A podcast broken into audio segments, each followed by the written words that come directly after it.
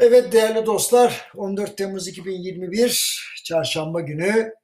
Şimdi tabii ekonomistiz dolayısıyla olayları analiz ediyoruz. Yöneticilik görevlerimiz de var. İnsanları analiz ediyoruz.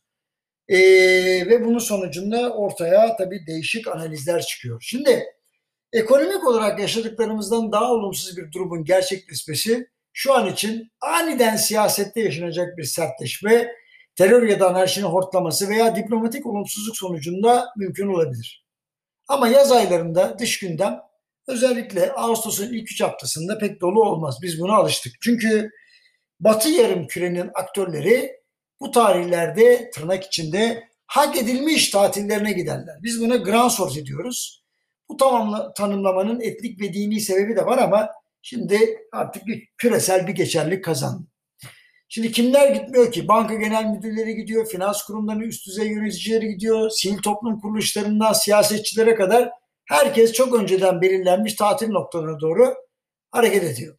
Dolayısıyla tam bu esnada apansız gelişmelerin oluşmaması için bir nasıldır e, sessiz bir konsensus vardır. Yani bu insanlar rahatlarını bozacak herhangi bir ayrıntıdan özellikle bu tarihlerde hiç hoşlanmazlar. Bu beklentinin son derece doğal olduğunu bir kere kabul etmek lazım. Yani dünyanın en önemli kurumlarının yöneticisi ya da sahibi olsanız da mesai, mesai, mesai mefhumu olmaksızın çalışmak zorundasınız. Çünkü bir de aileleriniz sizinle vakit geçirmek istiyor. Şimdi hal böyleyken dünyanın herhangi bir ülkesinde apansız ve piyasaları huzursuz edecek bir gelişme bu tarihlerde yaşandığı zaman gökleri yükselen serzenişleri her yerden duyabilirsiniz. Bir de Noel tatili esnasında böyle şeylerin yaşanmasından kimse hoşlanmaz. Bunu da eklemek istiyorum. Yüksek seviyelere yükselen kişiler bu mevkilere aynı zamanda düzgün aile yaşantıları sebebiyle de seçildikleri için tatildeyken saadeti ve huzuru bozacak her gelişmenin akıllardan silinmesi kolay olmaz. Kalkınmış ülkelerin sermayesiyle kalkınan ülkeler radikal işleri imza atmadan evvel küresel iş insanları ve yatırımcıların ruh hallerini dikkate almaları gerektiğini bu sebeple sürekli tekrar ediyorum. Şimdi buradan nereye geçeceğim? Bakın enteresandır. Wembley'de oynanan İngiltere İtalya maçının yorumuna. Şimdi bir şey söyleyeceğim.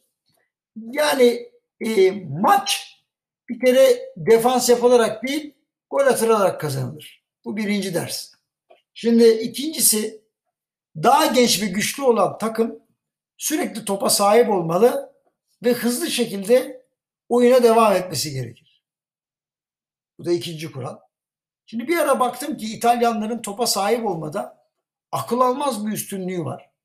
İngiltere'nin de kaleye bir defa gelip golü bulmuş olması, bir daha da doğru düzgün atak yapamaması bazı, bazı şeylerin ters gittiğini gösterdi. Ha bundan başka İngiliz oyuncuların sürekli hakemlerle münakaşa edip oyunu durdurmaları İtalyanların işini kolaylaştırdı.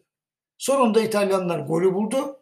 Hatta o dakikaya kadar İtalyanlar maçı 3-1 bile kazanabilirdi. Vallahi öyle. Şimdi ben kendi evimdeyim, istediğimi yaparım dediğimizde hem rakibi hem de seyredenleri hiçe saymış oluruz. Bu durum her işte geçerli. Daha önceki etaplarda şans eseri elde ettiğiniz başarılardan dolayı gereksiz yere artan özgüven bir süre sonra herkesi rahatsız eden davranış şekillerine dönüşüyor. Neticede ucu ucuna kaybedilen uğraşlardan bir türlü ders alınmıyor. İşin püf noktası atılan her adımda sadece kendi kısa vadeli pozisyonumuzu düşünüp söz konusu adımdan etkilenecek diğer paydaşları es geçersek yenilgi kaçınılmaz oluyor.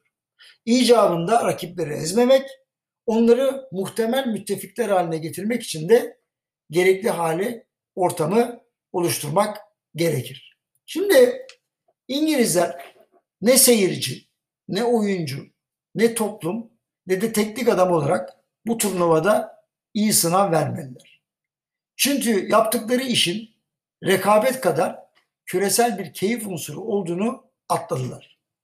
Aslında yaptığımız işleri ciddiye almak ile hayat memat meselesi gibi ele almak arasındaki farkı kavrarsak ne pahasına olursa olsun kazanmak kafasından da çıkarız. İşte belki o zaman kendini gelişmiş ülke diye tarifleyenlerden farkımız ortaya çıkacak. Efendim hepinize hoşçakalın diyorum. Yarın buluşmak üzere.